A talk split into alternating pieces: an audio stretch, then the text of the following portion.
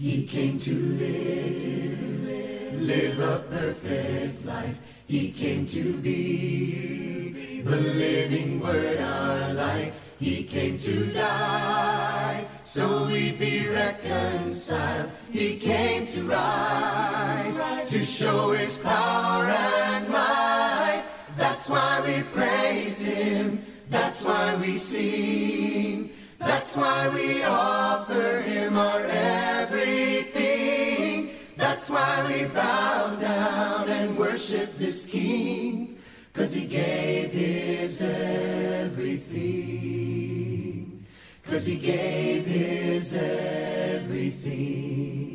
He came to live, live again in us. He came to be our conquering king and friend. He came to heal and show the lost ones his love. He came to go, prepare a place for us. That's why we praise him. That's why we sing. That's why we offer him our everything. That's why we bow down and worship this King. Cause he gave his everything. Halle- Hallelujah.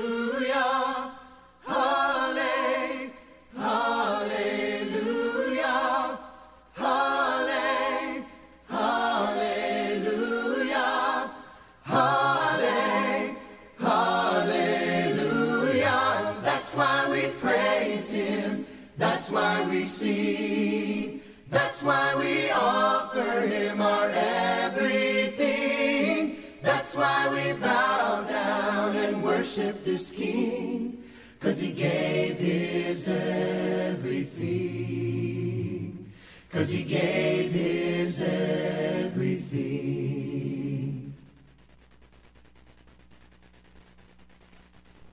Blessed be your name in a land that is plentiful, where streams of abundance flow. Blessed be your name. Blessed be your name when I'm found in the desert place. Though I walk through the wilderness, blessed be your name.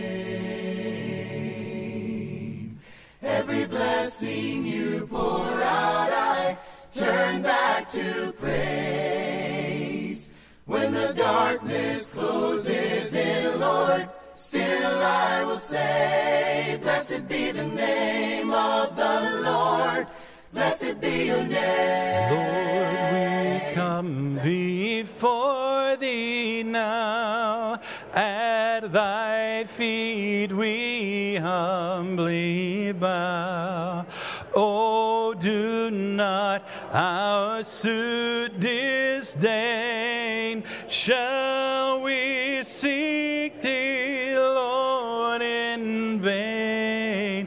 Shall we seek thee, Lord, in vain? Lord, on thee our souls depend. In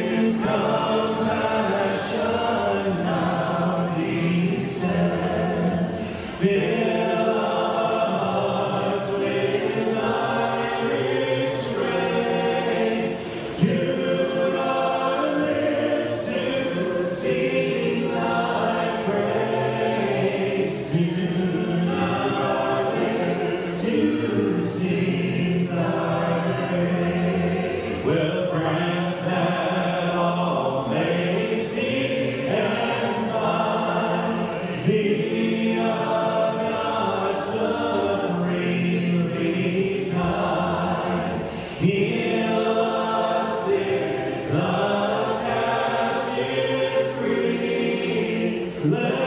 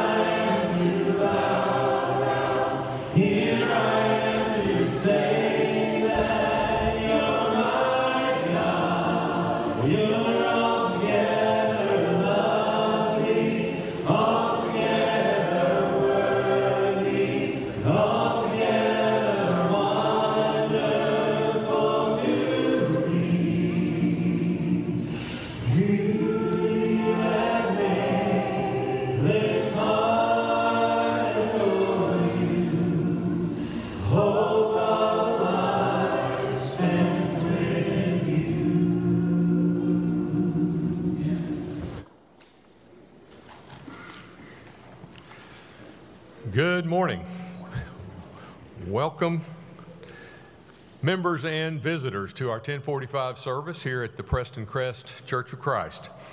I'm Brian Pruitt, one of the elders, and on behalf of our entire eldership, we want you to know that we're delighted that you have decided to join us this morning. There are many still coming in and trickling in. If you are a first time visitor, we hope that you will fill out one of the uh, cards in the pew in front of you and uh, take that to our information desk, Welcome Center in the lobby, uh, so that uh, we can get you a, a special gift and also get to know you better after our service today. Please take a moment now, if you have not already, and uh, check in. The number to text is on the screen 469 476 5331. Just write the word check in, and you will get an electronic form of our bulletin, and we'll know you're on the campus in case of any emergency situation. You can also text the word me to that same number at any time. If you want to request a prayer, uh, if you want to uh, search our church directory, um, or if you want to go automatically into the member side of the website. Any prayer request that you might have for our eldership or for uh, our congregation in general can also be made by filling out one of the cards that's in the pew uh, in front of you, putting that in the contribution box out in the foyer, or uh, handing it to uh, any elder, minister, deacon, anyone else. As we begin our time of worship this morning, let's go to the Father in prayer. Gracious Father in heaven, we come before you this morning thanking you for all of our blessings, our families, our friends, our health, our food and clean water, our homes, our jobs, and our church family here at Prestoncrest. Above all, Father, we thank you for the gift of your Son Jesus that brought us forgiveness of our sins and the hope of eternal life with you in heaven. Father, we thank you for the talents that you have given each of us to use in your service. I pray that everyone here at Prestoncrest will find that special area of service or ministry where we can help your kingdom grow and be more effective in every way. More effective bringing those around us into your family and building each other up toward the likeness of Christ. We thank you, Father, for the recent rains and for the relief so far from some of our drought. We thank you for this and we praise you.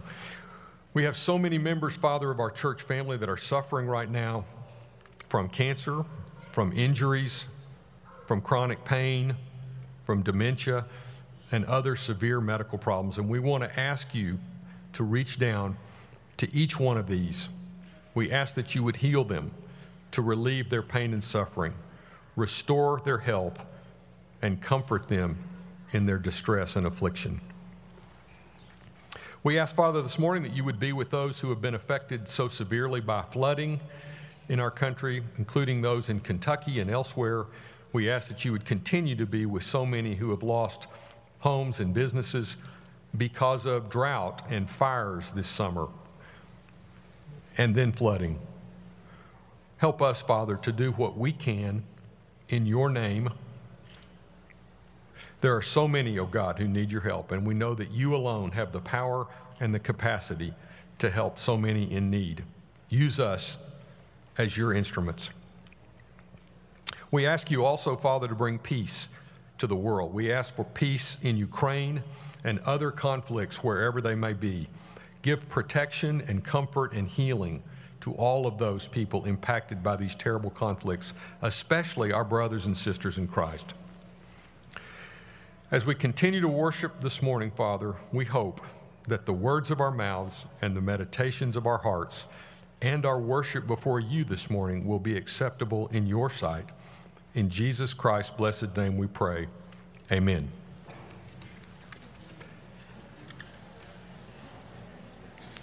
As we continue our worship, let's read together Psalm chapter 90, verses 1 and 2 from the NIV. Lord, you have been our dwelling place throughout all generations. Before the mountains were born, or you brought forth the whole world, from everlasting to everlasting, you are God. You are the everlasting God, the everlasting God.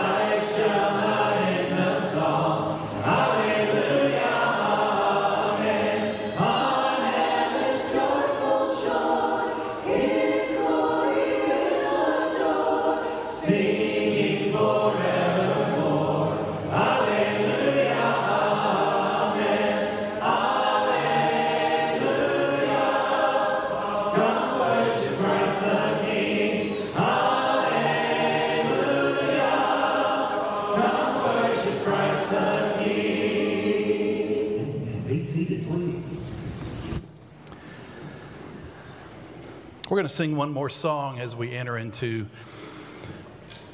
our time of communion this morning. And then Wayne White will come and lead us around the bread and around the cup.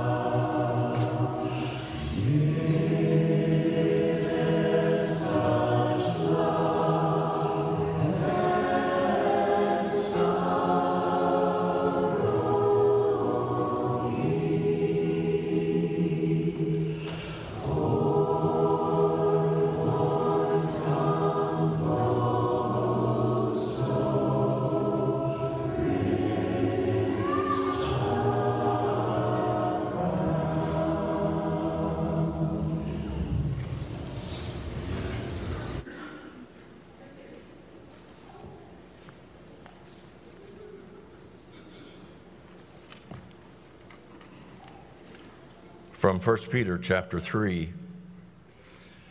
Knowing that you were not redeemed with perishable things like silver or gold from your futile way of life inherited from your forefathers, but with precious blood as of a lamb unblemished and spotless, the blood of Christ.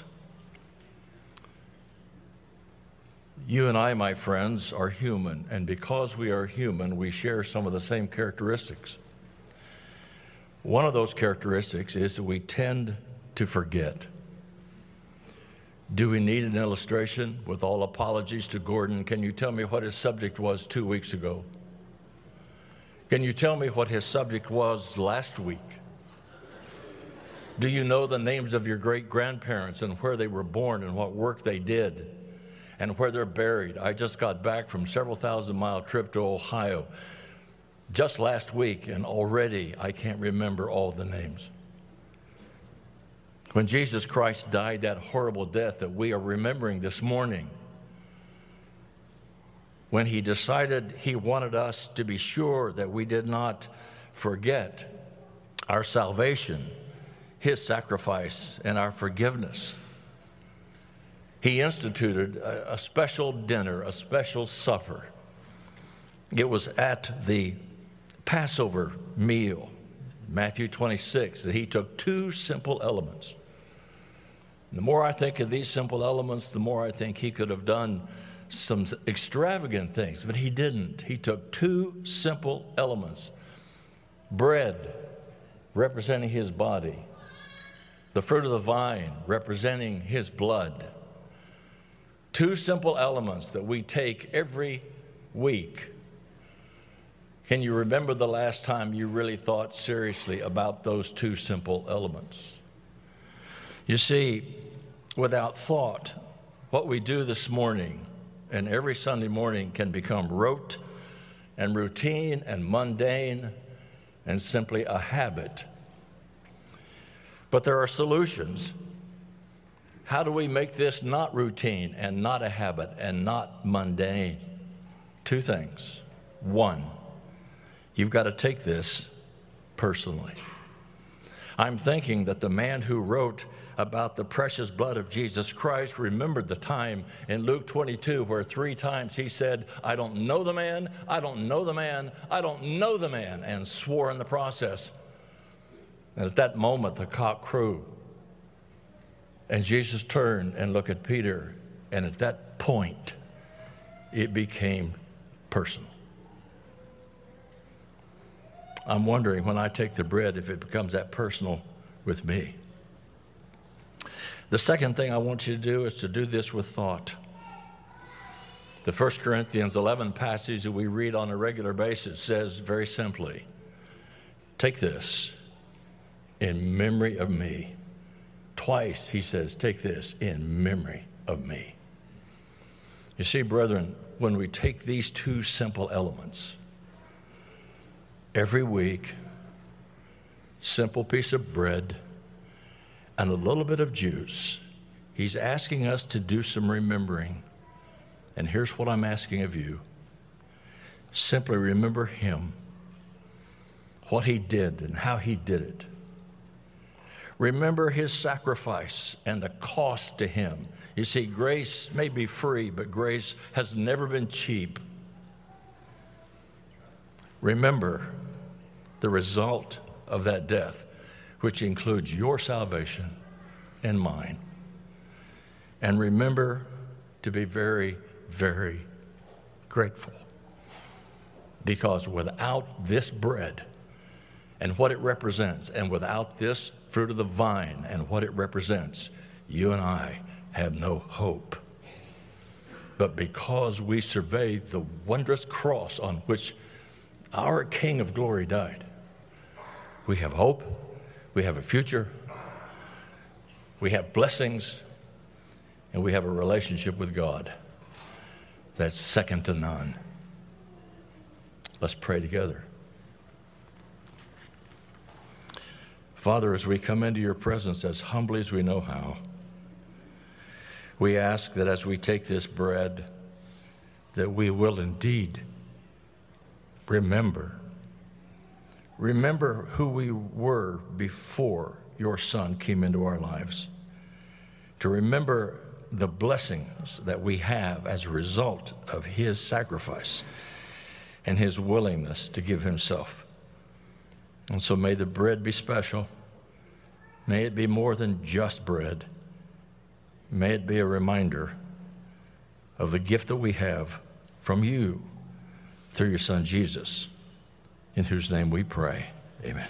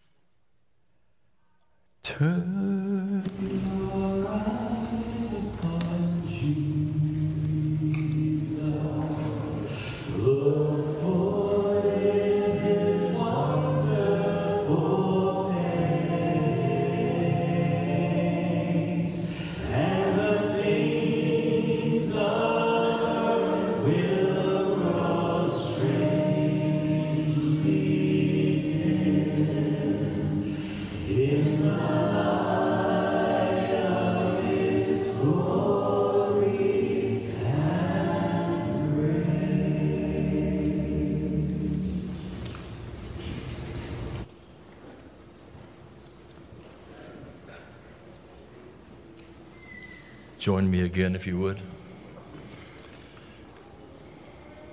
Father, we bow our heads in complete submission to the cross. We bow our heads in complete submission to your will for our lives, realizing that we have your will by the blood of Jesus Christ, who gave it freely and willingly and lovingly. So, as we take this fruit of the vine, remind us again of the blessing of the gift of your Son that not only is offered to the world, but is offered to each one of us individually. And it's in His name we pray. Amen.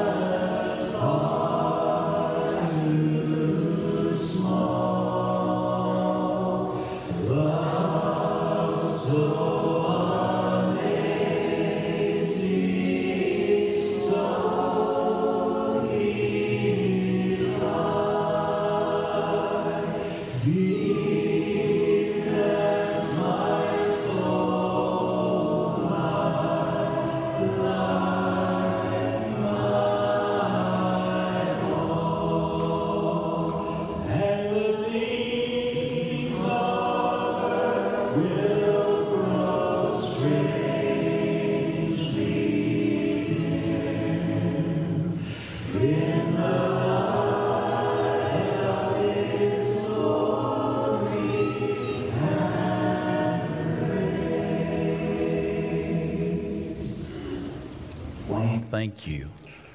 Thank you for taking us to the cross this morning. If you brought an offering this morning to give, you can drop that in the box right out in the middle of our foyer. I know many of you are already giving online, and we thank you. However, you choose to give to continue the work here at this place, thank you. Thank you. One of the great works of this church is our women of worship. And they're about to start off, start kick, get kicked off uh, here pretty quick. So uh, we're going to watch a video about them in just a moment. But this is a, a ministry that ministers to our women here, that gets them in the Word during the week and brings them closer together. Let's, uh, let's pray. Father, thank you for how you bless us.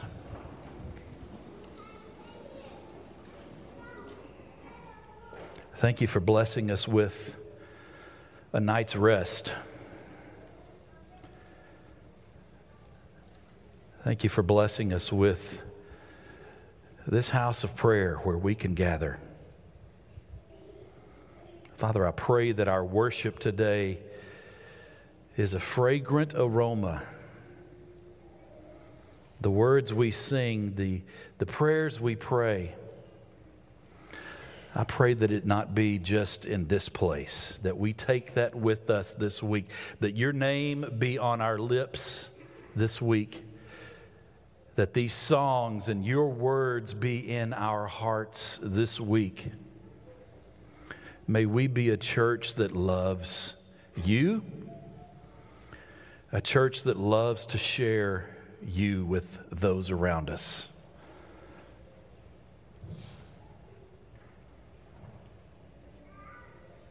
You are worthy of our praise. You are worthy of our worship, Father. Hear our prayer. It is in the name of Jesus that we offer it. Amen. Good morning, Prestoncrest family. I'm Annette Collier. And I'm Karen McCauley. Karen and I are blessed to be a part of Women of Worship, which is also known as WOW. We gather together on Tuesday mornings beginning in September throughout mid May. We are a group of women devoted to studying God's Word, praying together, and serving members at Prestoncrest and in our community. One of the best parts of being involved in Women of Worship is establishing friendships with other ladies in a variety of seasons of life, ranging from young mothers to ladies in retirement. Childcare is available during class, with extended childcare as an option until 2 p.m. This year's theme for WOW is focusing on our daily walk in community with God. Annette and I would like to encourage you to join us for our WOW opening day on Tuesday, September 13th, beginning at 9:30. This year's guest speaker is Jody Compton. Jody leads the children's ministry team at Southwest Church of Christ in Tigard, Oregon. She and her husband Mark have three children and a daughter in love, and most importantly, a grandson that attend Prestoncrest. Following our speaker, we will enjoy a luncheon together. Feel free to contact Annette or me or refer to this week's bulletin for more information about the Women of Worship. We look forward to having you join us along with your neighbors and friends. Thank you for supporting ministries like WOW at Prestoncrest.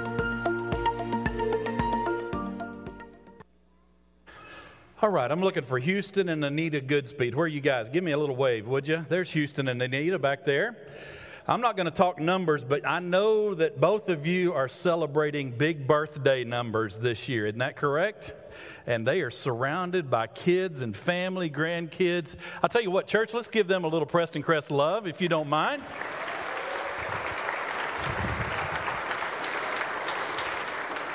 Now, what you don't know is that Anita helped me start our worship team. And I miss you guys sitting down here with us. Miss that alto voice, my dear. Miss that voice. Glad y'all are here. Glad y'all are part of this family. Church, let's stand. We're going to send kids on up to Children's Church. We're going to sing one more, and then uh, Gordon's going to come up here and share with us a little bit. Let the King of my heart be the mountain where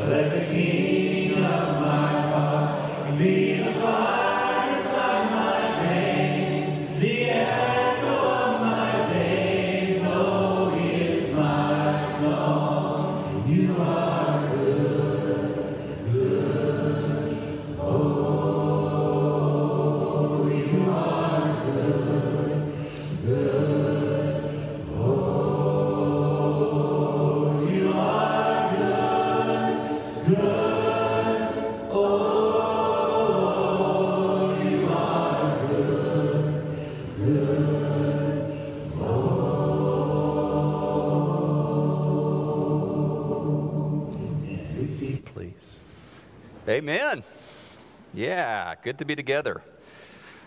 As they were talking about WoW, my son leaned over and said, like his friend group would think that was the World of Warcraft group meeting to play games. So, no, it is the Women of Worship. Um, we need a World of Warcraft group here, maybe a Call of Duty group as well for the guys. I walked in this morning and it just caught my attention looking around. I passed some American Airlines people, I see some Southwest Airlines people. I ran into some Aggies this morning that were visiting. I know we got some Longhorns here. We got some black people, some white people, every color in between, but we are the family of God. Amen?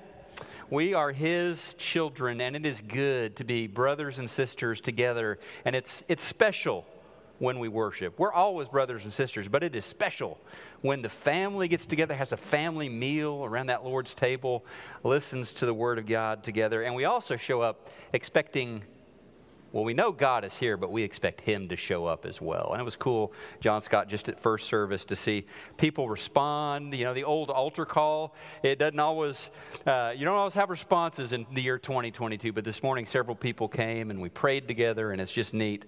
Uh, God is going to show up in different ways and surprising ways every time we get together. We've been talking about the Sermon on the Mount in which Jesus introduced us to the good life, the kingdom life. He calls us to live our best lives following His teachings. You know, this sermon, it's interesting. Um, I get up here and I'm just preaching some old words, some words of Jesus, and it's so interesting to me that there are so many sayings phrases, figures of speech that come out of the Sermon on the Mount. Whether you are a Christian or you have never cracked open a Bible, you have heard these sayings. Uh, you've probably even said these things. Know, judge not lest you be judged. Salt of the earth. Turn the other cheek. Go the extra mile.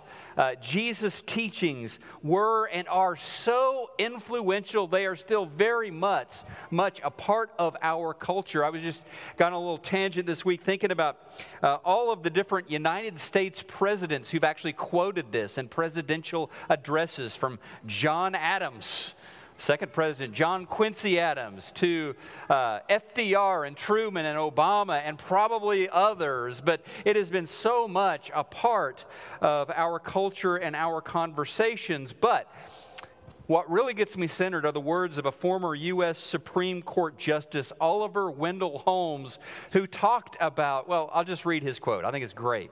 He said, Most people are willing to take the Sermon on the Mount as a flag to sail under but few will use it as a rudder by which to steer. And we come this morning as disciples of Jesus, as followers of Jesus, and we say, Lord, we want to steer our lives by your inspired words. That's what we're here to do.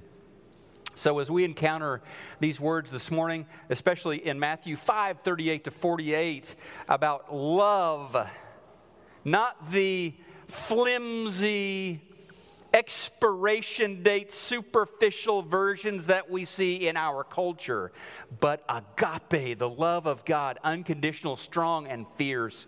We will take those words to heart. Let's go to Matthew 5, starting in verse 38.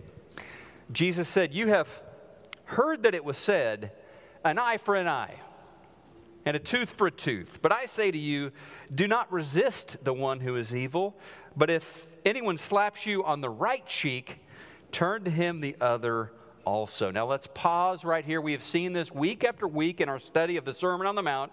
Jesus systematically corrects misunderstandings, confusion about the law of Moses. You've heard this, but I tell you this. You've heard that He doesn't abolish, he doesn't say Moses was wrong. He says, no, what you were taught about that was wrong. What you understand about that is off. And so he's correcting these misunderstandings. This morning, in this text, we have a very challenging text because what his audience heard eye for an eye, a tooth for a tooth, what they heard, and what many people would hear today in those phrases is a call to retaliation.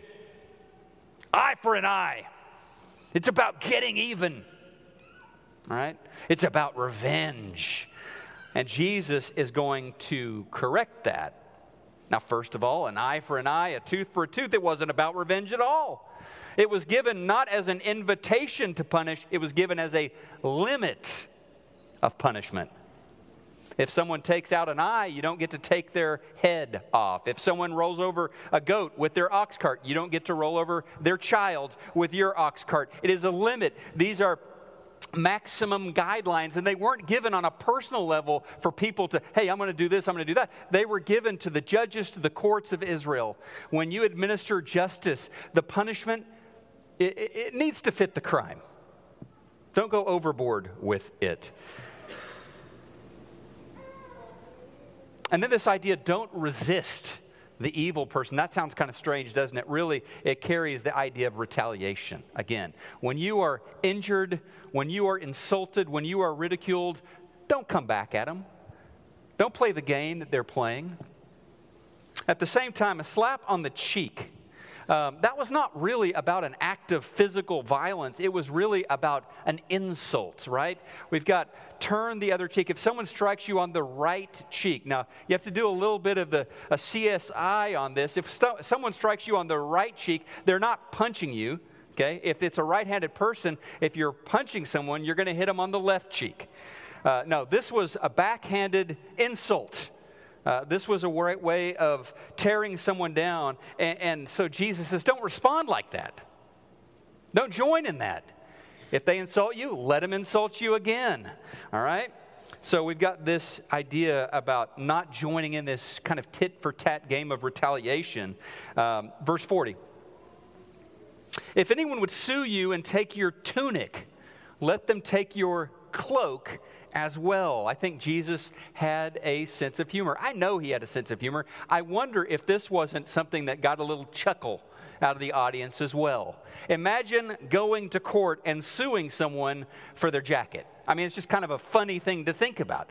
But he says, hey, if someone comes and sues your jacket, throw in the scarf as a bonus. I mean, he says, surprise people. They're expecting what? They're expecting to go to war. They're expecting a good fight. They're expecting you to, to, to look to get your pound of flesh back. And he says instead, there's an ethic of love that comes from God the Father, and we surprise and we shock the world with our kindness and generosity when the normal reaction would be a different kind of provocation. We'd be an insult, sarcasm, anger, what they meant to be mean to us, we turn back into a blessing, and it is a response that is designed to surprise and upend the normal way the world works. Verse 41 If anyone forces you to go one mile, go with them two miles.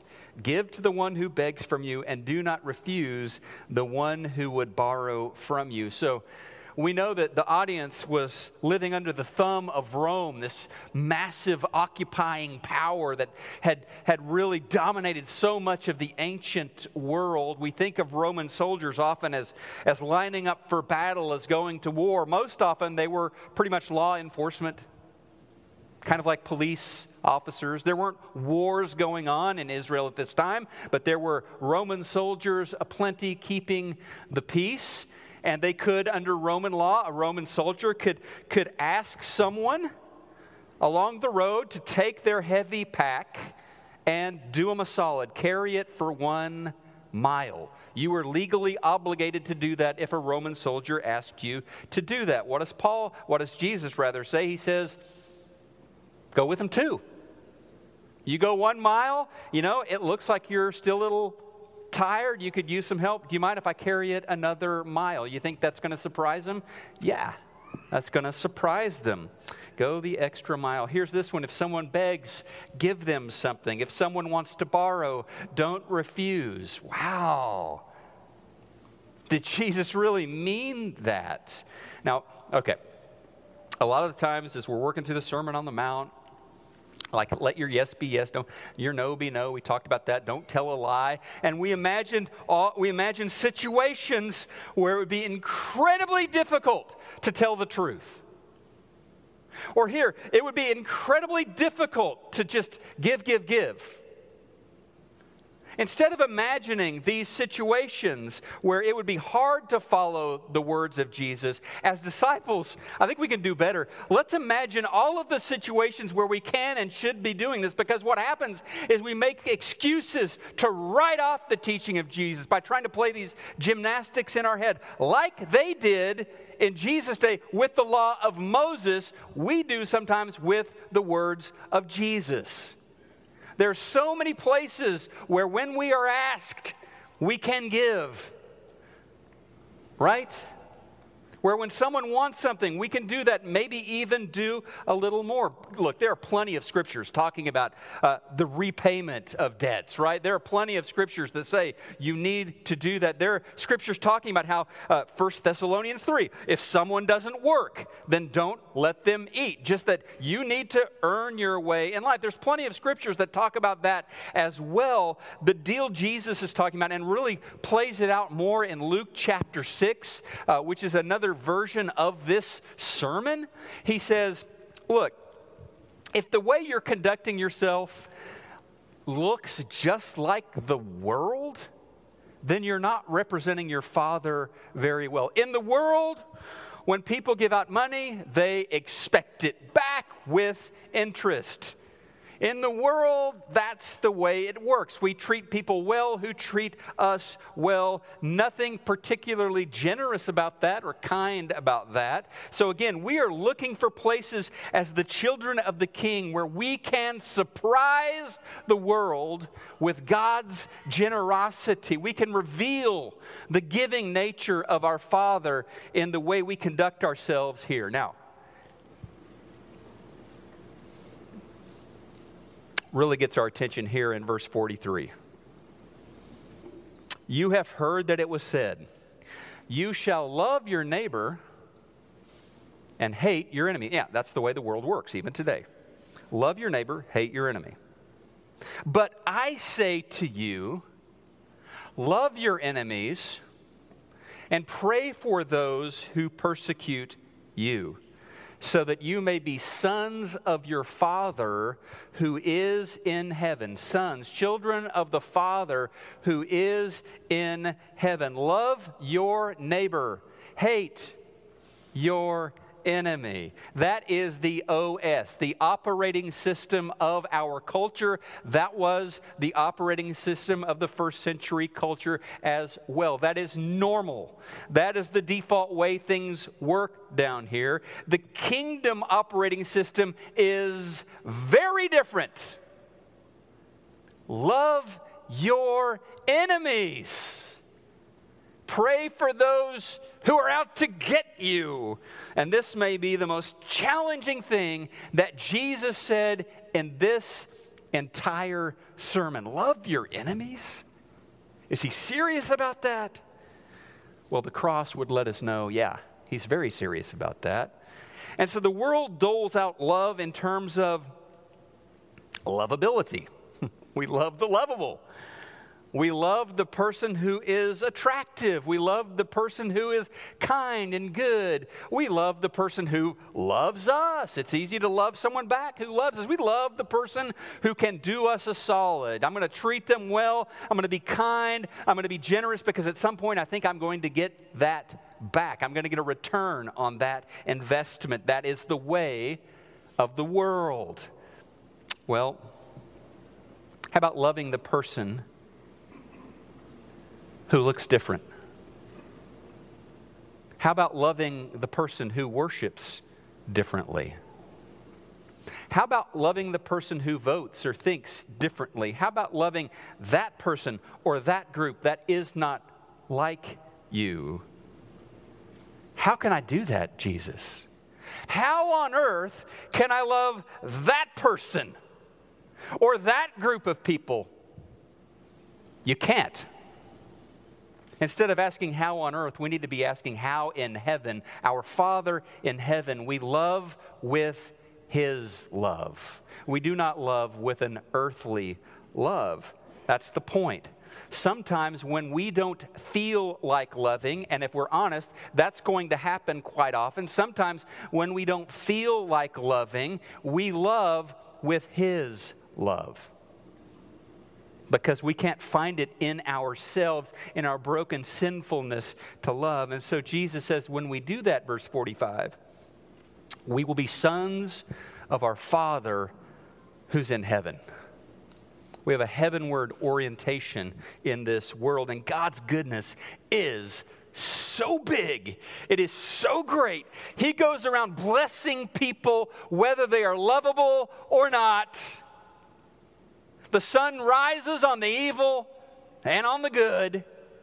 He goes around and takes care of people and gives gifts to people, whether they love him or reject him. He causes the rain to fall on the just and on the unjust. Different kind of love is the Father's love. Verse 46, he's going to make this contrast, right? For if you love those who love you back, big deal. what reward do you have there? Don't even the tax collectors do the same? And if you greet only your brothers, what more are you doing than others? If, if you're greeting only those people in your own group, big deal. Do not even the Gentiles do the same? You therefore must be perfect as your heavenly Father is perfect. You need to love like your Father loves. Perfect. That's, a, that's a, quite a word there. That's a doozy. Perfect like God. That word in Greek, teleios, means more maturity than it does un- unblemished perfection. Uh, the Amplified Bible translates it like this You therefore will be perfect growing into spiritual maturity, both in mind, character, actively integrating godly values into your daily life, do that as your heavenly Father is perfect.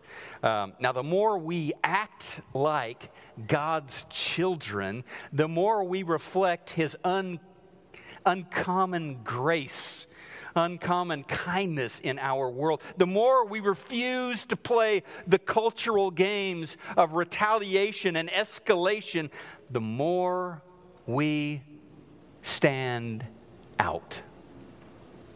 The more we are a city on a hill that cannot be hidden, the more we make his presence known in this dark place. Amen.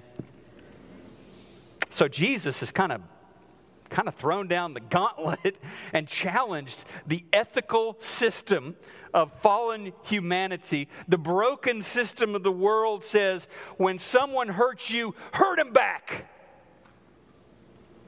Jesus says, nah, it's not the way my people handle themselves.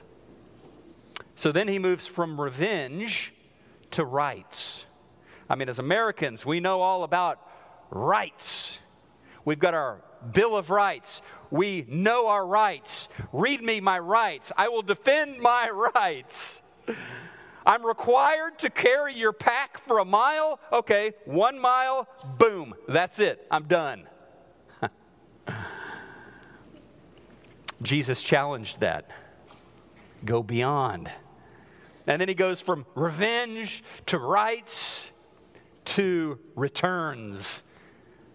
In the commerce of relationships, we like to get something back on our investment.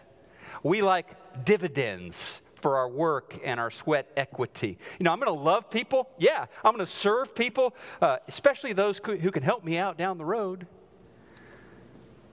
Keep an eye on my investment there. Jesus says in verse 47 don't even pagans do that? So there's a call to a higher love.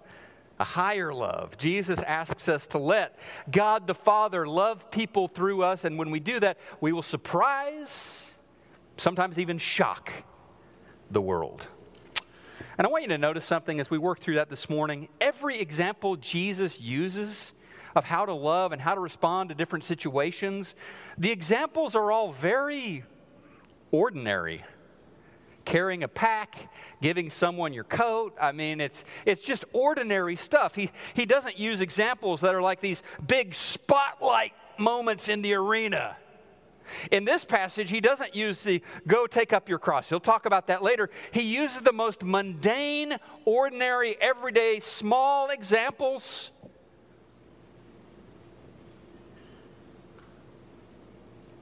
Simple acts of kindness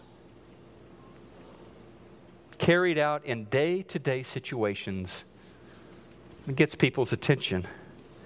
It lets them see the Father through us.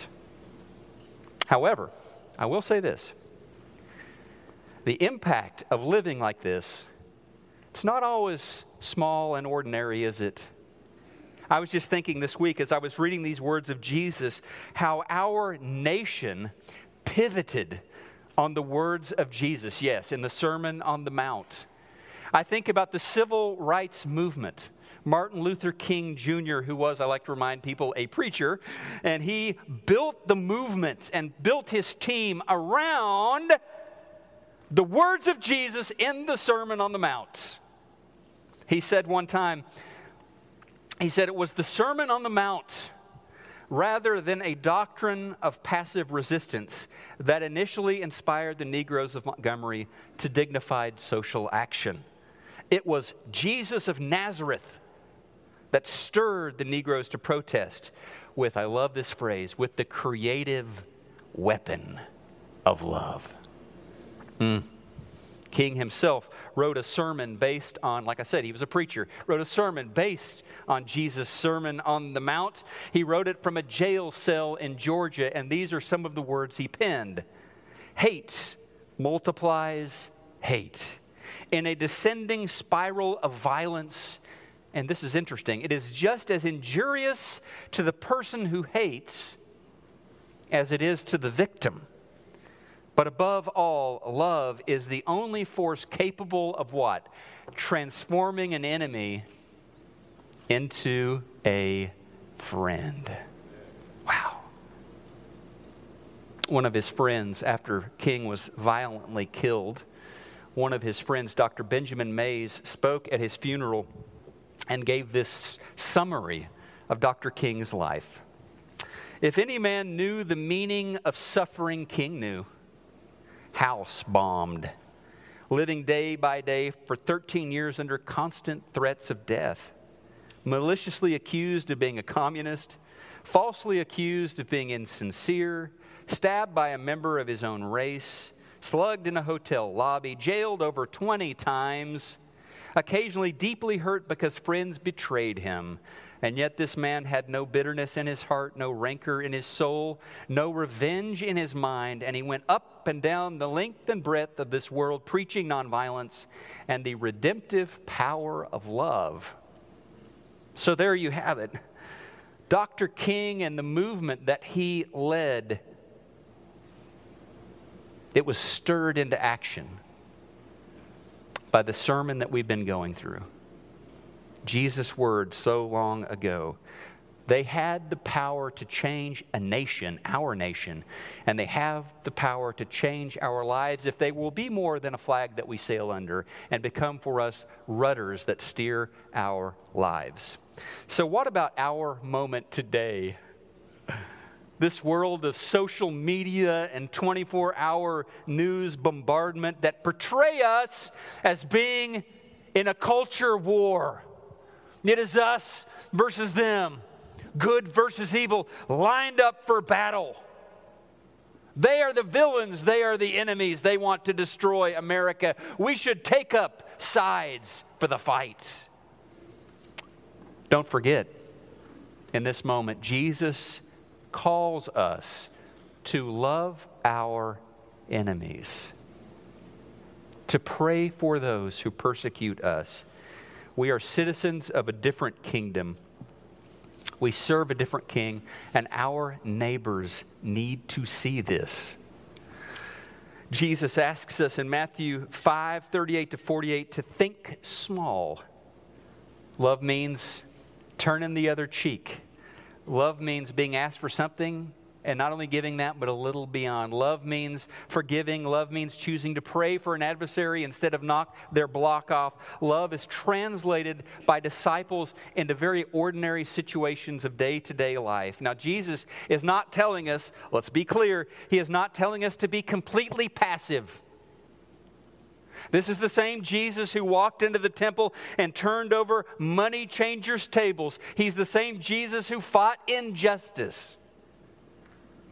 His disciple, the Apostle Paul, is someone who, in Acts chapter 16, who was unjustly accused and who demanded his rights as a Roman citizen to go before Caesar. And so we just need to remember who we are.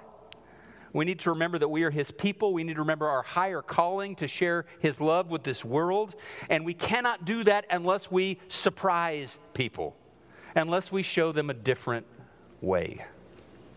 Now, consider how God treated you when you were rebellious and you were sinful, when you were, by any measure, the enemy of God. What did he do? He sent his son, the Prince of Heaven, to die for you, to bleed out for you. God loves his enemy. How can you look at the cross and not see that? Father, forgive them, for they, they know not what they're doing. I heard someone say one time, I've given God a thousand reasons not to love me, but none of them has changed his mind. Romans 5 8 says, God showed his great love for us by sending Christ to die for us while we were still sinners. That's the kind of God that we worship today. And people, look, people who have never opened a Bible, never stepped into a church, they've heard turn the other cheek. They've heard salt of the earth. They've heard go the extra mile. They've heard love your enemies. But as disciples, we need to do more than hear those words. As Holmes said, they need to be the rudder by which we steer. Jesus, did he talk the talk but not walk the walk?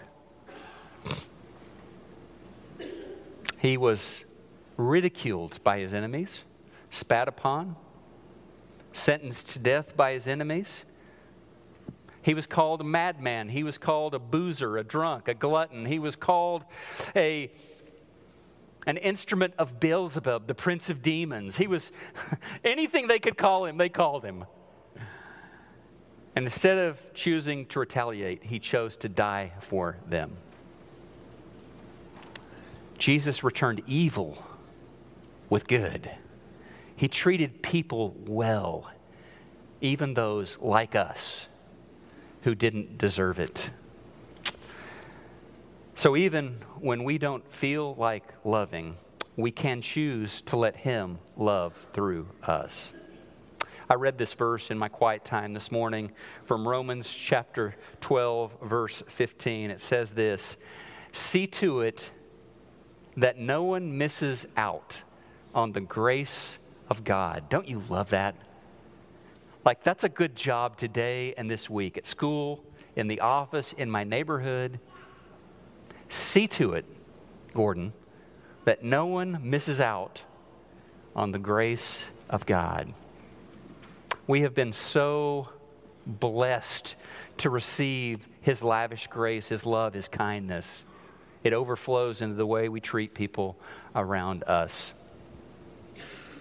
This morning, are you ready to accept Him as your Lord and Savior? Be baptized in the name of Jesus and begin walking as a follower of Jesus, your life being steered by His words. Maybe you need prayers this morning. Maybe you want to become a member of this church. We'd love to talk with you about that. Let's, let's right now, let's just respond by standing and worshiping His awesome name. Thou, art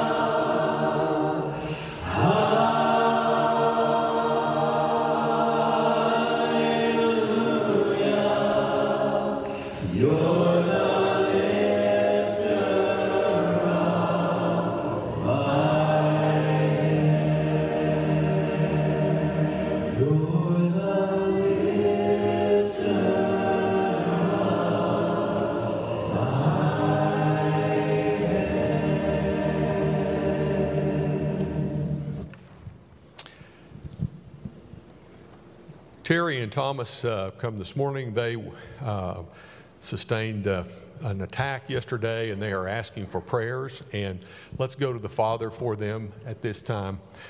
Father, we pray your blessings on uh, Terry and on Thomas. We, we ask that you would bless them and help them through uh, the trauma of, that they have sustained. We pray, Father, for the person who who did this to them, and we ask that you would lift their heart and their mind toward you. Our Father, we ask your protections on all of us as we as we move and travel each day in this city and beyond. We pray in Jesus' name. Amen. Thank you to uh, John Scott and to Gordon for our, our worship today. Uh, you might be seated just for a minute because we've got we've got one other thing here. Uh, we have a prayer partner uh, sign up out in our foyer this morning, and Rowan Chestnut has uh, we've asked him to do a brief video to tell you something about what the prayer partner has meant to him. Let's uh, let's do that. James 5:16 says, "Therefore confess your sins to one another and pray for one another, and that you may be healed." The prayer of a righteous person has great power in, as it's working. A prayer partner is a friend. Prayer partners help and support one another in love and truth, and pray for one another, specifically when they go to the Father in prayer. And I love to see my prayer partner and their family whenever I go to church and sit next to them and worship. Uh, they have been such a blessing to me, and I hope everyone has a chance to have one. It's a wonderful program and ministry if you want to sign up to be a prayer partner for one of our children. Uh, again, there is a table in our foyer where you can do that. Um, we hope that you'll come back tonight at 6. Uh, Jacob Hawk will be concluding the a series that he and Gordon have been doing on Ephesians or the church's DNA. Uh, that has been excellent. Uh, stand with me, if you will. And as we are closing this morning, our take home verse is from 1 John 4 7 through 8. Let's uh, read this together. Beloved, let us love one another, for love is from God, and whoever loves has been born of God and knows God. Anyone who does not love does not know God because God is love. May God bless you. See you this evening.